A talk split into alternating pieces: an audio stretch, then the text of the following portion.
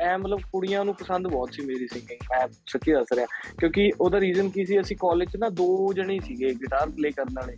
ਤੇ ਜਦੋਂ ਕਿਸੇ ਡਿਪਾਰਟਮੈਂਟ ਦਾ ਫੈਸਟੀਵਲ ਹੋਣਾ, ਤੇ ਮੈਨੂੰ ਤੇ ਉਹਨੂੰ ਮੁੰਡੇ ਨੂੰ ਮਤਲਬ ਸਪੈਸ਼ਲ ਰਿਕੁਐਸਟ ਤੇ ਖਿੱਚ ਖਿੱਚ ਕੇ ਲੈ ਕੇ ਜਾਇਆ ਜਾਂਦਾ ਸੀ ਵੀ ਪਲੀਜ਼ ਆ ਜਾਓ, ਚਾਹੇ ਅੱਧਾ ਘੰਟਾ ਹੀ ਗਾ ਦਿਓ ਗਿਟਾਰ ਵਜਾ ਦਿਓ ਬਟ ਆ ਜਾਓ ਤੁਸੀਂ। ਜਾਨੀ ਭਾਈ ਗਿਟਾਰ ਤੇ ਬਹੁਤ ਗਾਣੇ ਲਿਖਦੇ ਹੁੰਦੇ ਸੀਗੇ। ਮੈਂ ਉਦੋਂ, ਅਹ ਮੈਨੂੰ ਲੱਗਦਾ ਉਸ ਰਾਤ ਅਸੀਂ ਦੋ ਤਿੰਨ ਗਾਣੇ ਬਣਾਏ ਸੀਗੇ। ਉਹਨਾਂ ਚੋਂ ਇੱਕ ਗਾਣਾ ਸੀਗਾ, ਹੱਥ ਚੁੰਮੇ। ਤੇ ਮੈਂ ਉਹ- ਉਸੇ ਰਾਤ ਡਿਸਾਈਡ ਕਰ ਲਿਆ ਵੀ ਹੁਣ ਮੈਂ 뮤직 ਹੀ ਪਰਸਿਊ ਕਰਨਾ ਹੈਗਾ ਵੀ ਅੱਜ ਜਾਂ ਤਾਂ ਲੈਫਟ ਹੋਣਾ ਹੈ ਜਾਂ ਰਾਈਟ ਹੋਣਾ ਹੈ ਇੱਕ ਪਾਥ ਚੂਜ਼ ਕਰ ਹੀ ਲੈਣਾ ਹੈਗਾ। ਨਾ ਜੀ, ਨਾ ਤਾਂ ਮੇਰਾ ਮਤਲਬ ਇੱਕ ਸਟਾਰਟ Song ਹੁੰਦਾ ਸੀਗਾ, ਮੈਂ ਕੁਝ ਵੀ ਸ਼ੁਰੂ ਕਰਨਾ ਹੈ, ਤਾਂ ਸਟਾਰਟ ਹੀ ਨਾ ਜੀ, ਨਾ ਤੋਂ ਹੋਣਾ ਹੈਗਾ।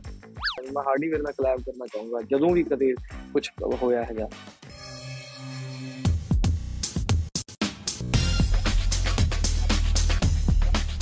ਨਾਈਨ ਐਕਸਟੈਸ਼ਨ ਦਿਲ ਦੀ ਗੱਲ। ਸਤਿ ਸ਼੍ਰੀ ਅਕਾਲ ਜੀ ਮੈਂ ਰਮਾਣਾ ਤੇ ਦਿਲ ਦੀ ਗੱਲ ਮੈਂ ਅੱਜ ਤੱਕ ਆਪਣੇ ਦੋਸਤਾਂ ਨਾਲ ਪਰਿਵਾਰ ਨਾਲ ਰਿਸ਼ਤੇਦਾਰਾਂ ਨਾਲ ਬਹੁਤ ਕੀਤੀ ਹੈ ਬਟ ਅੱਜ ਮੈਂ ਪਹਿਲੀ ਵਾਰ ਕਰਨ ਲੱਗਿਆ 9x ਸੈਸ਼ਨ ਨਾਲ। ਪਲੀਜ਼ ਆਉਣ ਦਿਓ ਜੀ ਕੁਐਸਚਨ ਰੋਮਾਨਾ ਕਦੇ ਅਸਲ 'ਚ ਪਾਰਕ ਵਿੱਚ ਆਸ਼ਿਕੀ ਕਰਦੇ ਫੜੇ ਗਏ ਹੋ? ਕਦੇ ਪਾਰਕ 'ਚ ਸੱਚੀ ਆਸ਼ਕੀ ਨਹੀਂ ਕਰੀ ਕੋਈ ਝੂਠ ਨਹੀਂ। ਪਾਰਕ 'ਚ ਜਦੋਂ ਗਏ ਆ ਖੇਡਣ ਹੀ ਗਏ ਆ ਜਾਂ ਫੁੱਟਬਾਲ ਖੇਡ ਲਈ ਜਾਂ ਕ੍ਰਿਕਟ ਖੇਡ ਲਿਆ ਬਟ ਆਸ਼ਕੀ ਕਦੇ ਨਹੀਂ ਕਰੀ ਪਾਰਕ 'ਚ। ਰੋਮਾਨਾ, ਵੈਸੇ ਤੁਹਾਨੂੰ ਕਦੇ ਕਿਸੇ ਕੁੜੀ ਨੇ ਆਕੜ ਜਾਂ ਗਰੂਰ ਦਿਖਾਇਆ ਹੈ? ਵਧੀਆ ਤਰੀਕੇ ਨਾਲ ਵੀ ਦਿਖਾਇਆ ਹੈ ਪਰ ਉਹ ਤਾਂ ਚਲੋ ਜ਼ਰੂਰੀ ਹੈ ਨਾ ਜੀ, ਕੁੜੀਆਂ ਹੁਣ ਜੇ ਨਹੀਂ ਨਖਰਾ ਦਿਖਾਣਗੀਆਂ ਗਰੂਰ ਨਹੀਂ ਹੋਊਗਾ, ਫਿਰ ਤਾਂ ਮਤਲਬ ਤੁਹਾਨੂੰ ਪਤਾ ਮੁੰਡੇ ਵੀ ਈਜ਼ੀ ਲੈ ਜਾਂਦੇ ਆ, ਜਦੋਂ ਤੱਕ ਆਕੜ ਉਕੜ ਨਾ ਹੋਵੇ, ਉਹਦੀ ਫਿਰ ਆਪਾਂ ਵੀ ਸੀਰੀਅਸਲੀ ਲੈਂਦੇ ਆ ਵੀ ਨਹੀਂ ਨਹੀਂ ਨਹੀਂ ਨਹੀਂ, ਆਪਾਂ ਗ੍ਰਾਂਟਡ ਲੈ ਜਾਂਦੇ ਆ, ਤਾਂ ਜ਼ਰੂਰੀ ਹੈ ਉਹ ਤਾਂ ਰੋਮਾਨਾ ਕਾਲਜ ਵਿੱਚ ਤੁਹਾਡੀ ਸਿੰਗਿੰਗ ਤੋਂ ਜਾਂ ਗਿਟਾਰ ਤੋਂ ਇੰਪ੍ਰੈਸ ਹੋ ਕੇ ਕਿੰਨੀਆਂ ਕੁ ਕੁੜੀਆਂ ਨੇ ਫੁੱਲ ਦਿੱਤੇ? ਫੁੱਲ ਐਸ ਸੱਚ ਨਹੀਂ ਦਿੱਤਾ ਕਿਸੇ ਨੇ ਬਟ ਐ ਮਤਲਬ ਕੁੜੀਆਂ ਨੂੰ ਪਸੰਦ ਬਹੁਤ ਸੀ ਮੇਰੀ ਸਿੰਗਿੰਗ ਮੈਂ ਸੱਚੀ ਦੱਸ ਰਿਹਾ। ਕਿਉਂਕਿ ਉਹਦਾ ਰੀਜ਼ਨ ਕੀ ਸੀ, ਅਸੀਂ ਕਾਲਜ 'ਚ ਨਾ ਦੋ ਜਣੇ ਹੀ ਸੀਗੇ ਗਿਟਾਰ ਪਲੇ ਕਰਨ ਵਾਲੇ। ਤੇ ਹੁਣ ਤਾਂ ਬਹੁਤ ਮਤਲਬ ਕਾਲਜਸ 'ਚ ਬੱਚੇ ਗਿਟਾਰ ਪਲੇ ਕਰਨ ਲੱਗੇ ਬਟ ਉਦੋਂ ਤਾਂ ਕੋਈ ਮਤਲਬ ਰੇਅਰਲੀ ਗਿਟਾਰ ਪਲੇ ਕਰਦੇ ਹੁੰਦੇ ਸੀ ਸਟੂਡੈਂਟ ਤੇ ਮੈਨੂੰ ਯਾਦ ਆ, ਸਾਡੇ ਪੂਰੇ ਕਾਲਜ 'ਚੋਂ ਮੈਂ ਸੀ ਇੱਕ ਗਿਟਾਰ ਪਲੇ ਕਰਨ ਵਾਲਾ, ਇੱਕ ਮੇਰਾ ਸੀਨੀਅਰ ਸੀਗਾ। ਤੇ ਜਦੋਂ ਕਿਸੇ ਡਿਪਾਰਟਮੈਂਟ ਦਾ ਫੈਸਟੀਵਲ ਹੋਣਾ ਤੇ ਮੈਨੂੰ ਤੇ ਉਹਨੂੰ ਮੁੰਡੇ ਨੂੰ ਮਤਲਬ ਸਪੈਸ਼ਲ ਰਿਕੁਐਸਟ ਤੇ ਖਿੱਚ ਖਿੱਚ ਕੇ ਲੈ ਕੇ ਜਾਇਆ ਜਾਂਦਾ ਸੀ ਵੀ ਪਲੀਜ਼ ਆ ਜਾਓ ਚਾਹੇ ਅੱਧਾ ਘੰਟਾ ਹੀ ਗਾ ਦਿਓ ਗਿਟਾਰ ਵਜਾ ਦਿਓ ਬਟ ਆ ਜਾਓ ਤੁਸੀਂ। ਤੇ ਐਦਾਂ ਕਰਕੇ ਵਧੀਆ ਸੀਗਾ ਐਦਾਂ ਮਾਹੌਲ ਵਧੀਆ ਸੀਗਾ। ਰੋਮਾਨਾ ਜ਼ਿੰਦਗੀ 'ਚ ਪਿਆਰ ਕਿੰਨੀ ਕੁ ਵਾਰੀ ਹੋਇਆ? ਹੈ? ਜ਼ਿੰਦਗੀ 'ਚ ਪਿਆਰ ਹਰ ਦਿਨ ਹੁੰਦਾ ਹੀ ਪਰ ਐ ਨਹੀਂ ਵੀ ਕੁੜੀ ਨਾਲ ਹੀ ਹੁੰਦਾ ਕਦੇ ਕੋਈ ਕੋਈ ਖਾਣ ਦੀ ਚੀਜ਼ ਨਾਲ ਪਿਆਰ ਹੋ ਜਾਂਦਾ ਹੈ ਕੱਪੜੇ ਨਵੇਂ ਆ ਗਏ ਕੱਪੜਿਆਂ ਨਾਲ ਪਿਆਰ ਹੋ ਜਾਂਦਾ ਹੈ। ਕਦੇ ਕੁਝ ਕਦੇ ਕਿਸੇ ਗਾਣੇ ਨਾਲ ਪਿਆਰ ਹੋ ਜਾਂਦਾ ਹੈ। ਪਰ ਉਦਾਂ ਅਸਲੀ ਵਾਲਾ ਪਿਆਰ ਜਿਹੜਾ ਕੁੜੀ ਨਾਲ ਉਹ ਇੱਕ ਵਾਰੀ ਹੋਇਆ ਹੈ ਹੁਣ ਤੱਕ। ਰੋਮਾਨਾ ਅੱਜ ਕੱਲ ਕਿਹੜੀ ਚੀਜ਼ ਨਾਲ ਪਿਆਰ ਚੱਲ ਰਿਹਾ ਹੈ? ਫੂਡ ਦਾ ਬਹੁਤ ਸ਼ੌਕੀਨ ਆ ਮੈਂ। ਤੇ ਅੱਜ ਕੱਲ ਇੱਕ ਨਵੀਂ ਚੀਜ਼ ਐਕਸਪਲੋਰ ਕੀਤੀ ਹੈ ਮੈਂ ਇੱਥੇ ਮੋਹਾਲੀ ਜੀ।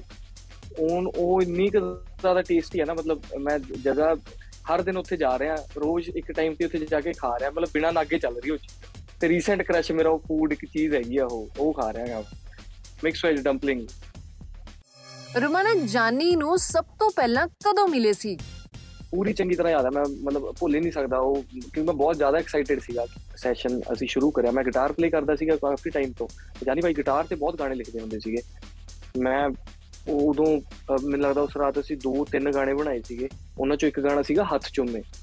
ਤੇ ਐਦਾਂ ਹੀ ਫਿਰ ਮੈਂ ਉਹ- ਉਹ- ਮਤਲਬ ਉਹ ਰਾਤ ਇੱਕ ਡਿਸਾਈਡਿੰਗ ਰਾਤ ਸੀ ਮੇਰੇ ਲਈ ਹਨਾ ਕਿਉਂਕਿ ਉਸ ਤੋਂ ਪਹਿਲਾਂ ਮੈਂ ਜੌਬ ਕਰ ਰਿਹਾ ਸੀਗਾ ਤੇ ਮੈਂ ਉਹ- ਉਸੇ ਰਾਤ ਡਿਸਾਈਡ ਕਰ ਲਿਆ ਵੀ ਹੁਣ ਮੈਂ 뮤직 ਹੀ ਪਰਸਿਊ ਕਰਨਾ ਹੈਗਾ ਵੀ ਅੱਜ ਜਾਂ ਤਾਂ ਲੈਫਟ ਹੋਣਾ ਹੈ ਜਾਂ ਰਾਈਟ ਹੋਣਾ ਹੈ ਇੱਕ ਪਾਥ ਚੂਜ਼ ਕਰ ਹੀ ਲੈਣਾ ਹੈਗਾ ਤੇ ਉਹ ਮੈਂ ਚੂਜ਼ ਕਰ ਲਿਆ ਸੀਗਾ ਉਦੋਂ ਵੀ ਹੁਣ ਮੈਂ 뮤직 ਹੀ ਪਰਸਿਊ ਕਰੂੰਗਾ ਵੀ ਹੁਣ ਨਹੀਂ ਜੌਬ ਕਰਨੀ ਹੈ ਕੁਝ ਵੀ ਹੋਰ ਅੱਗੇ ਪੜ੍ਹਾਈ ਨਹੀਂ ਕਰਨੀ ਹੈਗੀ ਰੋਮਾਨਾ ਚਲੋ ਮੰਨਿਆ ਗਾਣੇ 'ਚ ਤੁਹਾਡੀ ਫੇਵਰਿਟ ਲਾਈਨ ਕਿਹੜੀ ਹੈ ਫੇਵਰਿਟ ਲਾਈਨ ਹੈ ਪੰਛੀ ਵੀ ਤੇਰਾ ਨਾਮ ਲੈ ਰਹੇ ਕਾਇਨਾਤ ਦਾ ਇੱਕ ਐਸਾ ਰੰਗ ਹੋ ਗਿਆ।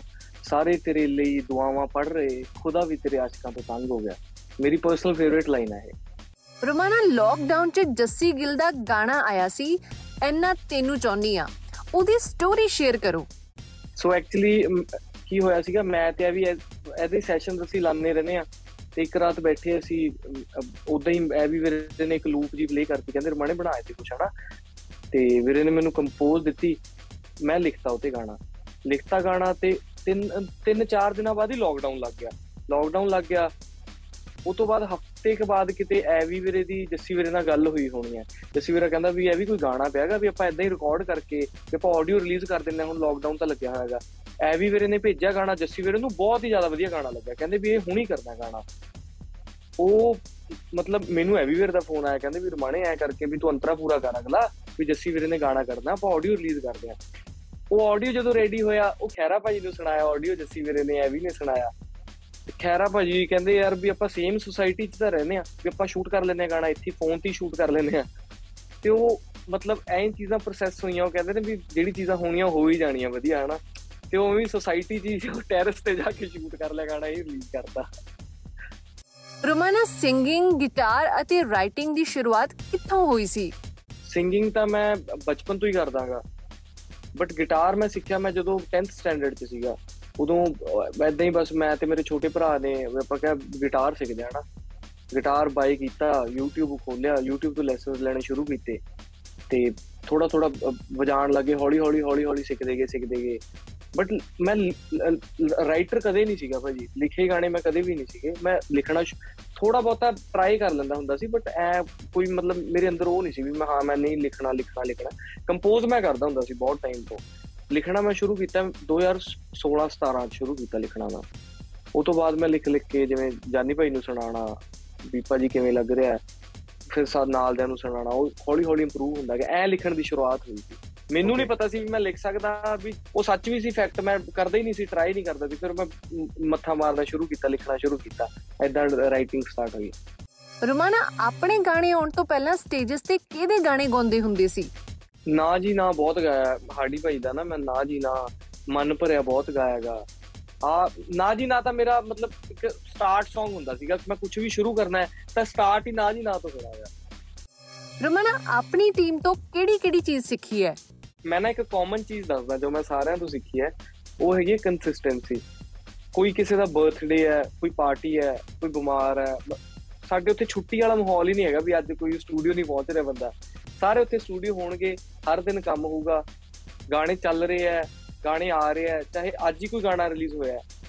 ਸਾਡੇ ਕੋਈ ਪਾਰਟੀ ਵਾਲਾ ਐਸਾ ਮਾਹੌਲ ਨਹੀਂ ਹੁੰਦਾ ਹਰ ਦਿਨ ਕੰਮ ਕਰਨਾ ਹੀ ਕਰਨਾ ਸਟੂਡੀਓ ਸੈਸ਼ਨ ਲੱਗਣਾ ਹੀ ਲੱਗਣਾ ਤੇ ਮੈਨੂੰ ਐ ਲੱਗਦਾ ਜੇ ਸਕਸੈਸਫੁਲ ਹੋਣਾ ਆਪਾਂ ਕੰਸਿਸਟੈਂਸੀ ਬਹੁਤ ਜ਼ਰੂਰੀ ਹੈ, ਤਾਂ ਓਨਲੀ ਥਿੰਗ ਮੈਨੂੰ ਲੱਗਦਾ ਜਿਹੜੀ ਬੰਦੇ ਨੂੰ ਸਕਸੈਸਫੁਲ ਬਣਾ ਸਕਦੀ ਹੈ। ਮਤਲਬ ਆਹ ਮੈਟਰ ਨਹੀਂ, ਹੁਣ ਅੱਜ ਅੱਜ ਮੈਨੂੰ ਲੱਗਦਾ ਆਪਾਂ ਜਦੋਂ ਥੋੜਾ ਬੰਦੇ ਲੈਵਲ ਉੱਤੇ ਜਾਣ ਲੱਗ ਜਾਂਦਾ, ਬੰਦਾ ਕਹਿੰਦਾ ਕੋਈ ਨਹੀਂ ਹੁਣ ਤਾਂ ਚੀਜ਼ਾਂ ਓਕੇ ਨੇ, ਵੀ ਕੋਈ ਨਹੀਂ ਹੁਣ ਆਪਾਂ ਸਲੋ ਕਰ ਸਕਦੇ ਕੰਮ ਬਟ ਮੈਨੂੰ ਲੱਗਦਾ ਹਰ ਦਿਨ ਕੰਮ ਕਰਨਾ ਬਹੁਤ ਜ਼ਰੂਰੀ ਹੈ।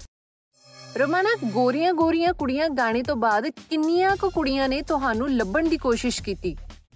ਇਹ ਤੋਂ ਬਾਅਦ ਤਾਂ ਭਾਜੀ ਫੋਕਸ ਹੀ ਚੇਂਜ ਹੋ ਗਿਆ। ਹੁਣ ਜਦੋਂ ਲੱਭਣਾ ਸੀ ਉਦੋਂ ਕਿਸੇ ਨੇ ਲੱਭਿਆ ਨਹੀਂ। ਜਦੋਂ ਮੈਂ ਚਾਹੁੰਦਾ ਨਹੀਂ ਕੋਈ ਮੈਨੂੰ ਲੱਭੇ ਉਦੋਂ ਲੱਭ ਰਹੇ ਨੇ। ਰੋਮਾਨਾ ਬੈਕ ਗਿਟਾਰਿਸਟ ਤੋਂ ਅੱਜ ਸਕਰੀਨ ਵੋਕਲਿਸਟ ਬਣ ਕੇ ਕਿੱਦਾਂ ਦਾ ਫੀਲ ਹੁੰਦਾ ਹੈ? ਮੈਂ ਖੁਦ ਆਪ ਨਹੀਂ ਸੋਚਿਆ ਸੀਗਾ ਕਿ ਮੈਂ ਇੱਕ ਦਿਨ ਸਿੰਗਰ ਬਣੂੰਗਾ ਤੇ ਗਾਣੇ ਮੇਰੇ ਚੱਲ ਜਾਣਗੇ ਹਨਾ? ਇੱਕ ਉਦੋਂ ਬਟ ਮੈਨੂੰ ਐ ਲੱਗਦਾ ਉਹ ਟਾਈਮ ਬਹੁਤ ਜ਼ਿਆਦਾ ਜ਼ਰੂਰੀ ਸੀਗਾ ਕਿਉਂਕਿ ਉਹ ਟਾਈਮ 'ਚ ਮੈਂ ਬਹੁਤ ਚੀਜ਼ਾਂ ਸਿੱਖੀਆਂ। ਕੰਮ ਕਰਨਾ ਸਿੱਖਿਆ, ਮਿਹਨਤ ਕਰਨੀ ਸਿੱਖੀ ਹੈ। ਚੀਜ਼ਾਂ ਬਣਾਉਣੀਆਂ ਸਿੱਖੀਆਂ ਨੇ ਹੈਂਡਲ ਕਰਨੀਆਂ ਸਿੱਖੀਆਂ। ਉਹ ਟਾਈਮ ਉਹ ਟਾਈਮ ਕਰਕੇ ਹੀ ਅੱਜ ਅੱਗੇ ਚੀਜ਼ਾਂ ਮੇਰੇ ਨਾਲ ਜੋ ਹੋ ਰਹੀਆਂ ਹੋ ਰਹੀਆਂ ਤੇ ਅੱਗੇ ਵੀ ਹੋਣਗੀਆਂ। ਤੇ ਉਹ ਜਿਹੜੀ ਲਰਨਿੰਗ ਸੀ ਨਾ 4 ਸਾਲਾਂ ਦੀ 5 ਸਾਲਾਂ ਦੀ, ਉਹਦੇ ਬਿਨਾ ਮੈਨੂੰ ਲੱਗਦਾ ਮੈਂ ਅੱਜ ਕਿਤੇ ਸਟੈਂਡ ਕਰਨਾ ਨਹੀਂ ਸੀਗਾ, ਜੇ ਉਹ ਟਾਈਮ ਨਾ ਹੁੰਦਾਗਾ। ਬਹੁਤ ਚੀਜ਼ਾਂ ਸਿੱਖੀਆਂ, ਬਹੁਤ ਚੀਜ਼ਾਂ। ਰਮਨਾ ਆਪਣੀ ਡ੍ਰੀਮ ਕੋਲੈਬੋਰੇਸ਼ਨ ਬਾਰੇ ਦੱਸੋ। ਹਲੇ ਨਹੀਂ ਕਰੂੰਗਾ ਕਲੈਬ ਮਤਲਬ ਹਲੇ ਮੈਂ ਖੁਦ ਆਪਦੇ 10 12 ਗਾਣੇ ਕਰਨਾ ਅਗਲੇ ਗਾਣੇ ਪਲਾਨ ਨੇ ਜਿਹੜੇ ਇੱਕ ਡੇਢ ਸਾਲ ਹਲੇ ਮੈਂ ਆਪਦੀ ਸਾਰਾ ਕੁਝ ਕਰੂੰਗਾ ਉਹ ਤੋਂ ਬਾਅਦ ਕਲੈਬ ਦਾ ਮੈਂ ਹਲੇ ਕੋਈ ਐਸਾ ਸੋਚਿਆ ਨਹੀਂ ਹੈਗਾ ਇਹ ਤਾਂ ਤੁਸੀਂ ਇੱਕ ਮੈਨੂੰ ਪੁੱਛਿਆ ਵੀ ਤੁਸੀਂ ਕਿਹਦੇ ਨਾਲ ਕਰਨਾ ਚਾਹੋਗੇ ਤਾਂ ਉਹ ਮੈਂ ਦੱਸਣਾ ਮੈਂ ਹਾਰਡੀ ਮੇਰੇ ਨਾਲ ਕਲੈਬ ਕਰਨਾ ਚਾਹੂੰਗਾ ਜਦੋਂ ਵੀ ਕਦੇ ਕੁਝ ਹੋਇਆ ਹੈਗਾ ਜਾਨੀ ਤੋਂ ਇਲਾਵਾ favourite lyricist Irshad Kamil sir ਦੇ ਮੈਨੂੰ ਬਹੁਤ ਵਧੀਆ ਲਿਰਿਕਸ ਲੱਗਦੇ ਆ। ਕੋਈ ਖਾਸ ਮੈਸੇਜ ਸਾਰਿਆਂ ਲਈ? ਮੇਰਾ ਇੱਕੋ ਹੀ ਮੈਸੇਜ ਹੈ ਸਾਰਿਆਂ ਨੂੰ, ਜਿਹੜੇ ਵੀ ਆਪਣੇ ਲਿਸਟਰਸ ਨੇ ਜਿਹੜੇ ਆਪਣਾ ਇੰਟਰਵਿਊ ਸੁਣ ਰਹੇ ਆ ਜਾਂ ਮੈਨੂੰ ਐ ਲੱਗਦਾ ਹਿੰਮਤ ਨਹੀਂ ਹਾਰਨੀ ਚਾਹੀਦੀ ਡ੍ਰੀਮਸ ਫੋਲੋ ਕਰਨੇ ਚਾਹੀਦੇ ਆ। ਸਾਰੀ ਚੀਜ਼ਾਂ ਜ਼ਰੂਰੀ ਨੇ ਬਟ ਐਟ ਦਾ ਐਂਡ ਕਰੋ ਉਹੀ ਜੋ ਤੁਹਾਡਾ ਦਿਲ ਕਹਿ ਰਿਹਾ, ਆਪਣਾ ਪੈਸ਼ਨ ਫੋਲੋ ਕਰੋ। ਜੇ ਕੋਈ ਇਨਸਾਨ ਮੈਨੂੰ ਲੱਗਦਾ ਆਪਣਾ ਪੈਸ਼ਨ ਫੋਲੋ ਕਰ ਰਿਹਾ, ਆਪਣਾ, ਆਪਣੇ ਡ੍ਰੀਮ ਵੱਲ ਜਾ ਰਿਹਾ ਨਾ, ਚਾਹੇ ਉਹ ਸਲੋਲੀ ਸਲੋਲੀ ਜਾਵੇ ਬਟ ਉਹ ਪਹੁੰਚੂਗਾ ਉੱਥੇ। ਤੇ ਕਦੇ ਦੁਖੀ ਨਹੀਂ ਹੋਊਗਾ। ਉਹ ਚਾਹੇ ਚੀਜ਼ਾਂ ਮੰਨ ਲਓ 100 ਸੋਚੀਆਂ ਨੇ ਤੇ 70 ਵੀ ਰਹਿ ਰਹੀਆਂ ਨਾ ਬਟ ਉਹ ਆਪਣੇ ਪੈਸ਼ਨ ਵਾਲੀ ਚੀਜ਼ਾਂ ਹੀ ਕਰ ਰਿਹਾ। ਉਹ ਕਦੇ ਦੁਖੀ ਨਹੀਂ ਹੋਊਗਾ ਇਨਸਾਨ, ਮੈਨੂੰ ਐ ਲੱਗਦਾ। ਤਾਂ ਉਹੀ ਕਰਨੀਆਂ ਚਾਹੀਦੀਆਂ ਚੀਜ਼ਾਂ ਜੋ ਤੁਹਾਡਾ ਦਿਲ ਕਹਿ ਰਿਹਾ ਹੈਗਾ। ਆ ਨਹੀਂ ਕੋਈ ਪੀਅਰ ਪ੍ਰੈਸ਼ਰ ਚਾ ਕੇ ਇਧਰੋਂ ਫੈਮਿਲੀ ਦੇ, ਇਧਰੋਂ ਲੈਫਟ ਰਾਈਟ ਤੋਂ ਨਹੀਂ, ਆ ਨਹੀਂ, ਤੂੰ ਆ ਕਰ। ਜੋ ਦਿਲ ਕਰ ਰਿਹਾ ਕਰੋ, ਕੋਈ ਚੱਕਰ ਨਹੀਂ ਹੈਗਾ। ਸਾਰੀ ਚੀਜ਼ਾਂ ਵਧੀਆ ਹੋਣੀਆਂ ਐਟ ਐਂਡ